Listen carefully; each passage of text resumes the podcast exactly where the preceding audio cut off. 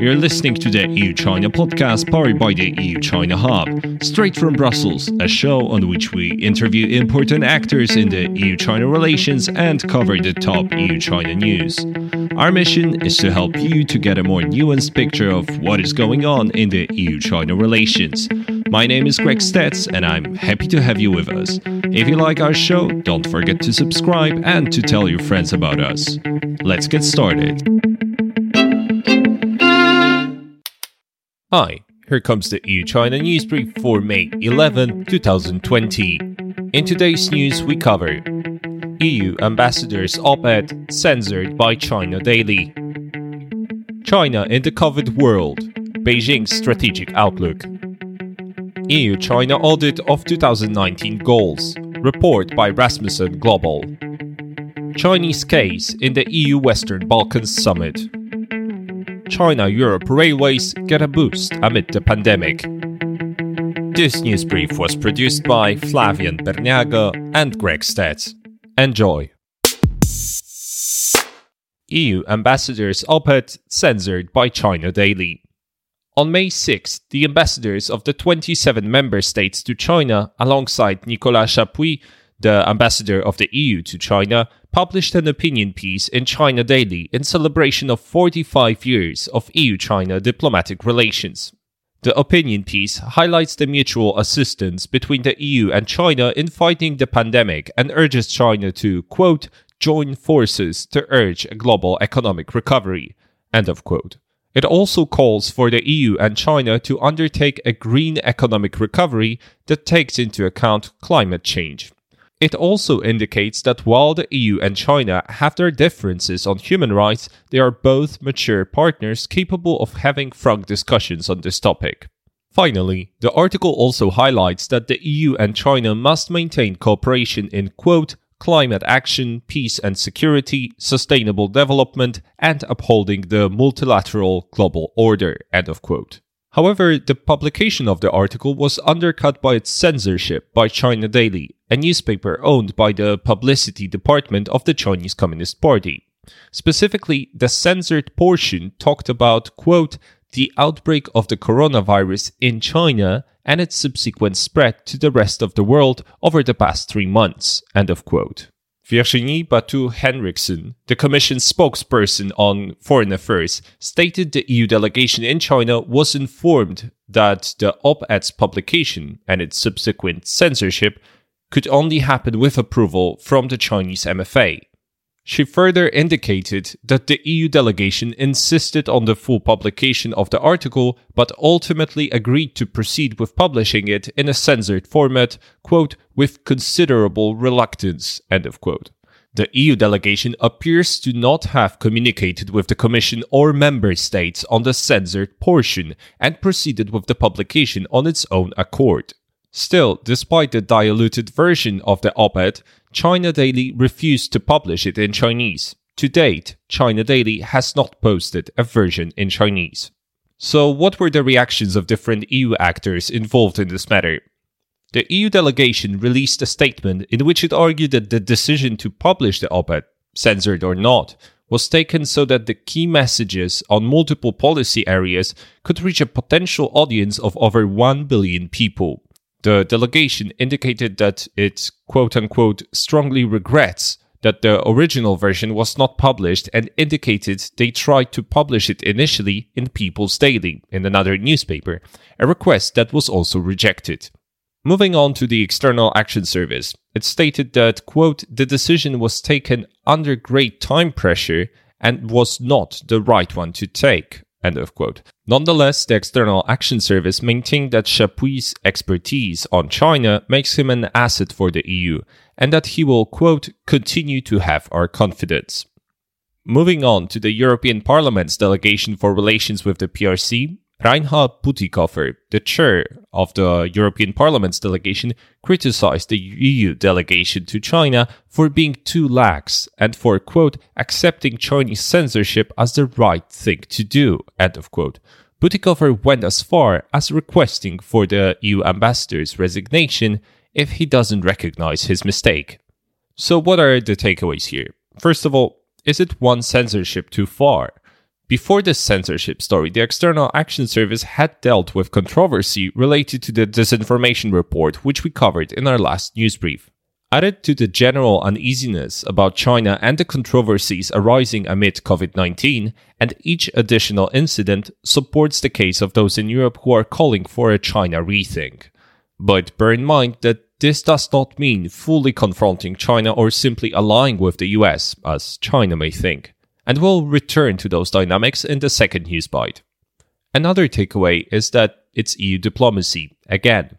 When the External Action Service scandal broke, the general line of External Action Service's response was that it was diplomacy as usual, and the press had approached the issue with a quote-unquote hidden agenda. This time around, the rhetoric is that the censoring of the article is unfortunate and that, according to External Action Service, the decision was not the right one to take. But there was no clear statement of it being a mistake on the side of the EU delegation. So both controversies, this one and the one related to the disinformation report, lack a proper acknowledgement of the mishandling of the situation, which is a worrisome trend, given that China's nationalist rhetoric is unlikely to slow down. For things to change, mistakes must be acknowledged. And finally, we have to ask ourselves a question. What was the plan here? There seem to be two surprising decisions here. Attempting to run a message not aligned with the official party-state narrative in party-state-run media, and trying to reach and affect opinions of a potential audience of more than 1 billion readers with an article not published in the Chinese version of the China Daily. But there might have been reasons for those decisions that we are just not aware of. But censorship aside, the opinion piece painted a pretty rosy picture of EU-China cooperation passing over controversies in the relationship. Naturally, this is a celebratory piece for the anniversary of diplomatic relations, printed in the press of the receiving party state. Nevertheless, a question arises. Should such language be used to manage a relationship described in the 2019 EU-China Strategic Outlook as, among others, a systemic rivalry? After all, the delegation turned to this language, the one from the Strategic Outlook, in its defensive response after the controversy. Of course, it is important to build a cooperation framework and dynamic for the EU-China relations, especially amid COVID-19, when we need multilateral responses. But can a censored opinion piece help with that? China in the COVID world, Beijing's strategic outlook. On May 4th, news emerged of a report written by the China Institutes of Contemporary International Relations, an influential think tank connected to China's Ministry of State Security. The report was allegedly later presented by the Minister of State Security to top officials, including President Xi Jinping. The paper argues that global hostility towards China has increased to levels unseen since the 1989 Tiananmen crackdown. Hostilities are guided by US-China relations being at their worst point in decades. Reuters agency that reported on the story compared this to the Novikov telegram, a 1946 telegram sent to the Kremlin by the Soviet ambassador in Washington, stressing the dangers of deteriorating relations between the two sides. The principal consequences evoked are growing hostility towards the Belt and Road Initiative, financial and military support from Washington for China's regional rivals, and in the worst-case scenario, armed confrontation. While it is unclear whether this is Beijing's main foreign policy stream, it shows the general feeling of the presence of a Cold War mentality, something China has long criticized in its official statements. And looking at it from the European viewpoint, as the US and China have become more combative in controlling the narrative of the pandemic, Europe has become the battleground of a propaganda war. According to the EU's ambassador in China, Nicolas Chapuis, quote, "These tensions are not conducive to the cooperative spirit we need today," end of quote. Chinese diplomats have spread false claims, mocked liberal democracies, and attempted to pressure European officials to shine a positive light on China, as we reported in our past news briefs. At the same time, the US has been pushing the EU to back an international investigation, but Brussels is wary of claims from Washington that the virus originated in a lab in Wuhan. According to Janka Oertel, the director of Asia program at the European Council on Foreign Relations, this behavior may be the combined result of panic, anger, and calculation. When it comes to panic, the CCP is wary of facing criticism over its handling of the pandemic and uses nationalism as a tool to bury the truth and maintain domestic stability. Anger would relate to China's leaders being angry with Washington for insisting the virus came from a Chinese lab, which makes Europe a collateral victim of being a US ally. When it comes to calculation, China may simply see Europe's weakness amid the pandemic and act strategically to become more influential in Europe at a time when the EU member states don't act with unity. Also, some recent statements from the Chinese Ministry of Foreign Affairs seem to validate the assessment that China views Europe through a with us or against us mindset. Chinese Ministry of Foreign Affairs spokesperson Hua Chunying stated Europe's choice is not between the US and China, but between unilateral bullying and multilateral cooperation. Hua argued that the US is asking its allies to frame China, and it pointed to the EU's pledging conference as a good example of multilateralism. It therefore raises question why the Chinese Premier Li Keqiang decided not to participate at the very last moment and China decided not to make a financial pledge during the event. So what are the takeaways here? First of all, we see the emergence of Cold War mentality and, once again, the Thukydides trap is back. The report described by Reuters shows that it is likely that Chinese leadership sees itself being in a Cold War-like situation. This is not particularly new, given that Beijing's rhetorical arsenal has long included criticizing the Cold War mentality, but it seems that now the leadership may be led to believe that mending ties with Washington seems hardly possible. This is not good news for the EU. A steep ideological drift would make it harder for Brussels to maintain constructive relations with both the US and China, and also sustain global multilateralism. At the same time, do not take things at face value. This was probably not an uncontrolled leak. After all, the report was drafted at the beginning of April. Beijing may be trying to communicate its uneasiness with the situation in the context of wolf warrior diplomacy, and this may be a call for de-escalation. And that leads us to another takeaway, which is that the CCP is now feeling defensive on multiple fronts.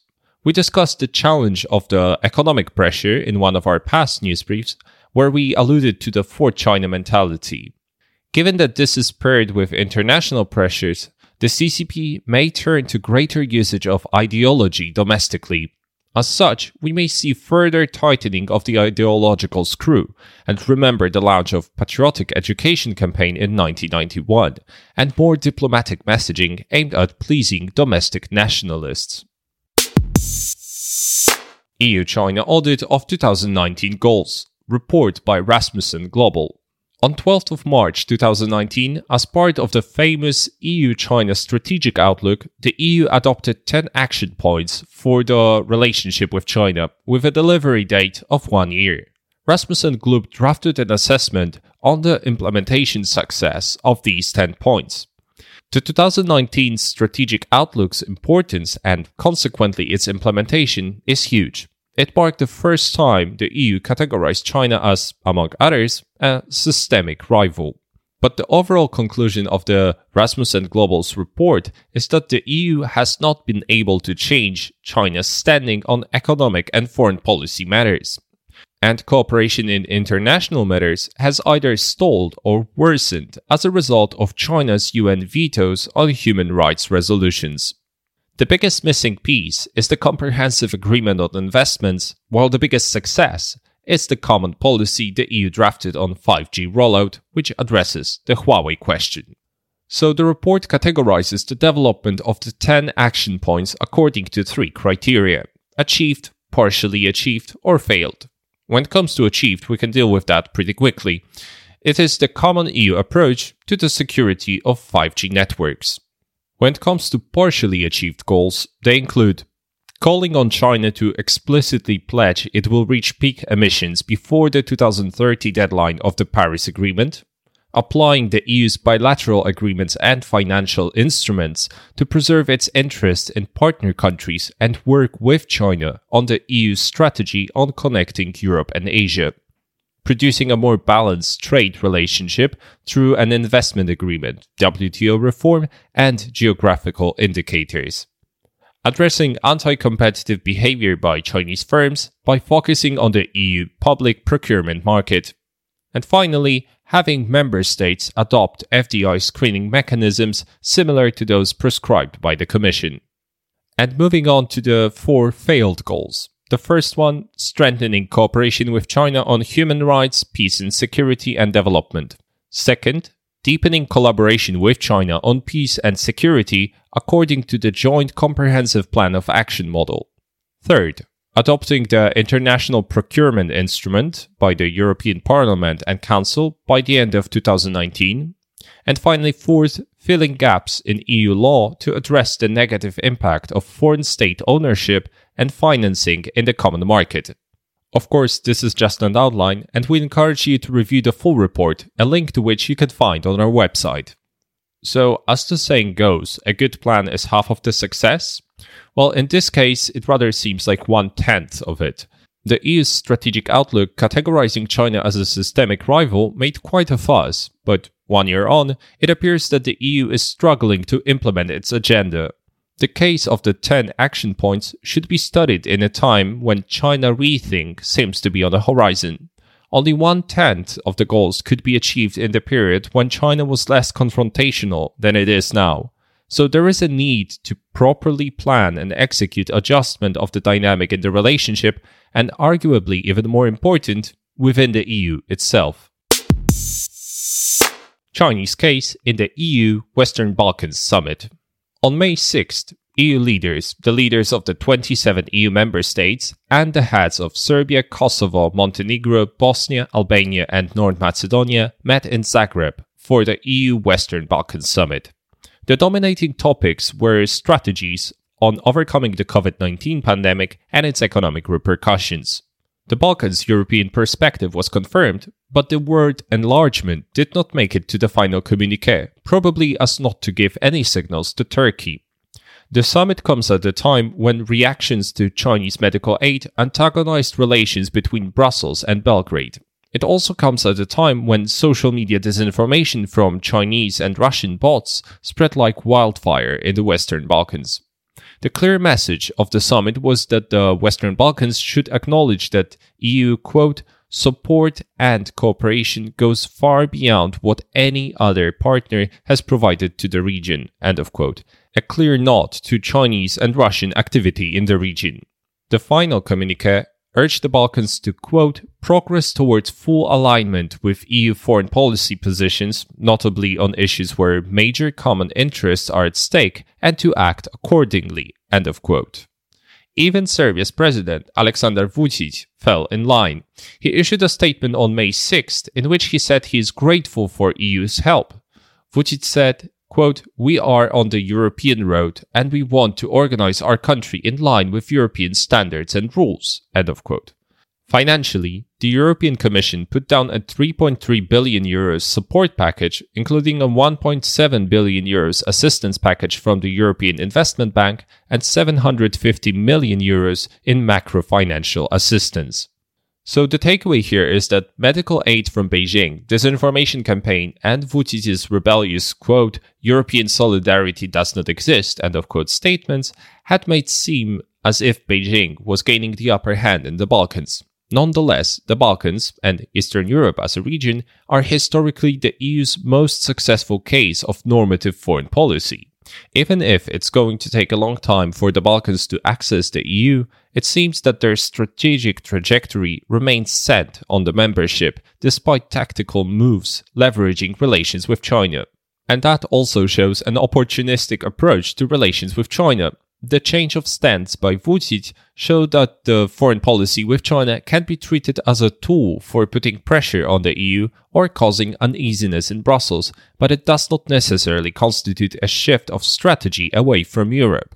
Perhaps Vučić got the message sent by the exclusion of Serbia from the €3 billion favourable loans mechanism announced by the EU for its neighbourhood partners on April 22nd, which we discussed in one of our past news briefs.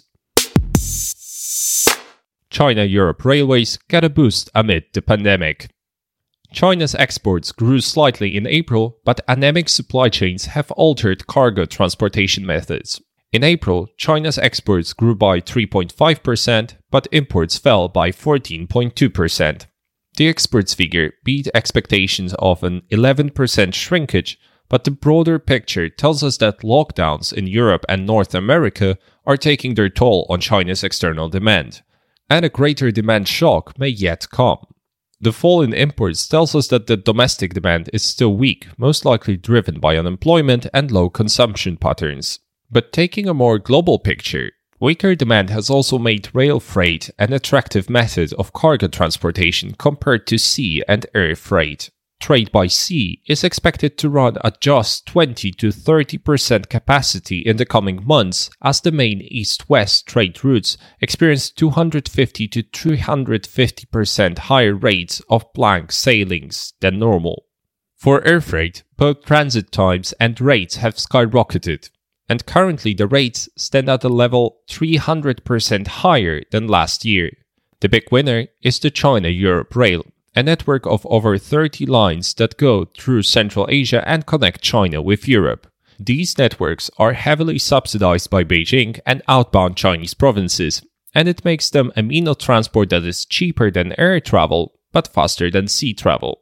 However, rail freight cargo transportation from China does not come without problems. For example, in August 2019, the China-Europe Railway Express was found to be carrying significant amounts of empty cargo containers to Europe.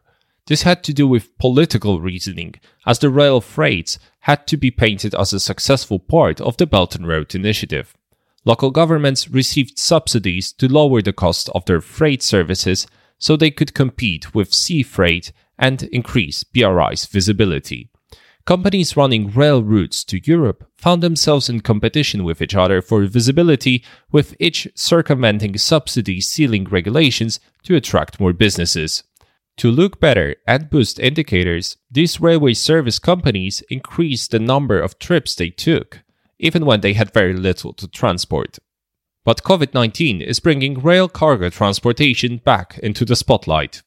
Amid the pandemic, 95% of international flights that used to carry half of the freight transported by air stopped operating. Also, many cargo ships have seen their capacity decrease drastically. Consequently, trade from Asia to Europe has become more reliant on the railways. In April, operators opened a significant number of new routes, from Jinan to Hamburg, from Xi'an to Warsaw, from Hefei to Duisburg, and from Xi'an to Linz, among others. Freight rates for trains hover around 24 cents per kilogram. By contrast, cargo sent by air to Frankfurt now hovers around $1, down from $3 in March.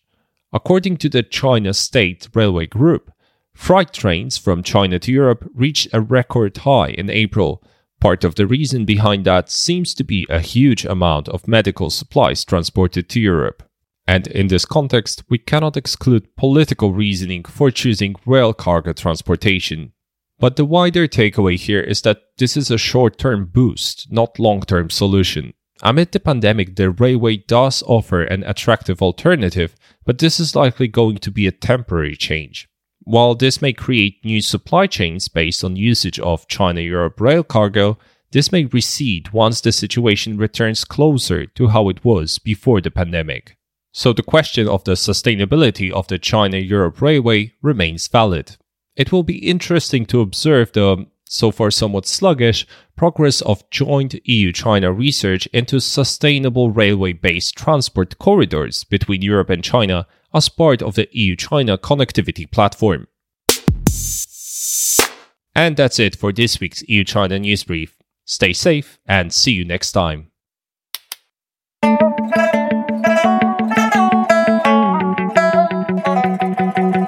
Thanks for tuning in to this episode of the EU-China podcast. If you want to know more or to get in touch with us, visit our website, which is EU-China-Hub.com. And if you find this show insightful, be sure to leave us a review on your podcast platform of choice. It will help others to get to know about us. See you next time.